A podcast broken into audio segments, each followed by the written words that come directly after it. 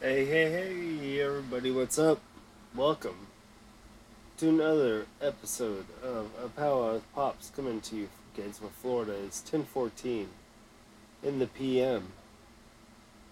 I hope you all are doing well this evening. It is Monday night, some date, in some time, in somewhere, which I don't know, but I am reaching out to you all this evening just to say thank you and hello, and I hope all is well amongst all of you that are able to hear this. I wish you the best. I wish you the kindness things that could happen to you. Hope empathy is shown towards you daily as every human being needs.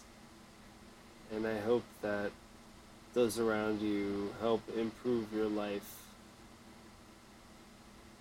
in the best way that it can. Meaning that it makes you a better person, it makes you stop and think and actually get to a point in which you realize that there are things that you relied on to deal when you didn't need to. And you get past those points, and it's an amazing thing. It's uh, it's another level of uh, happiness, I think.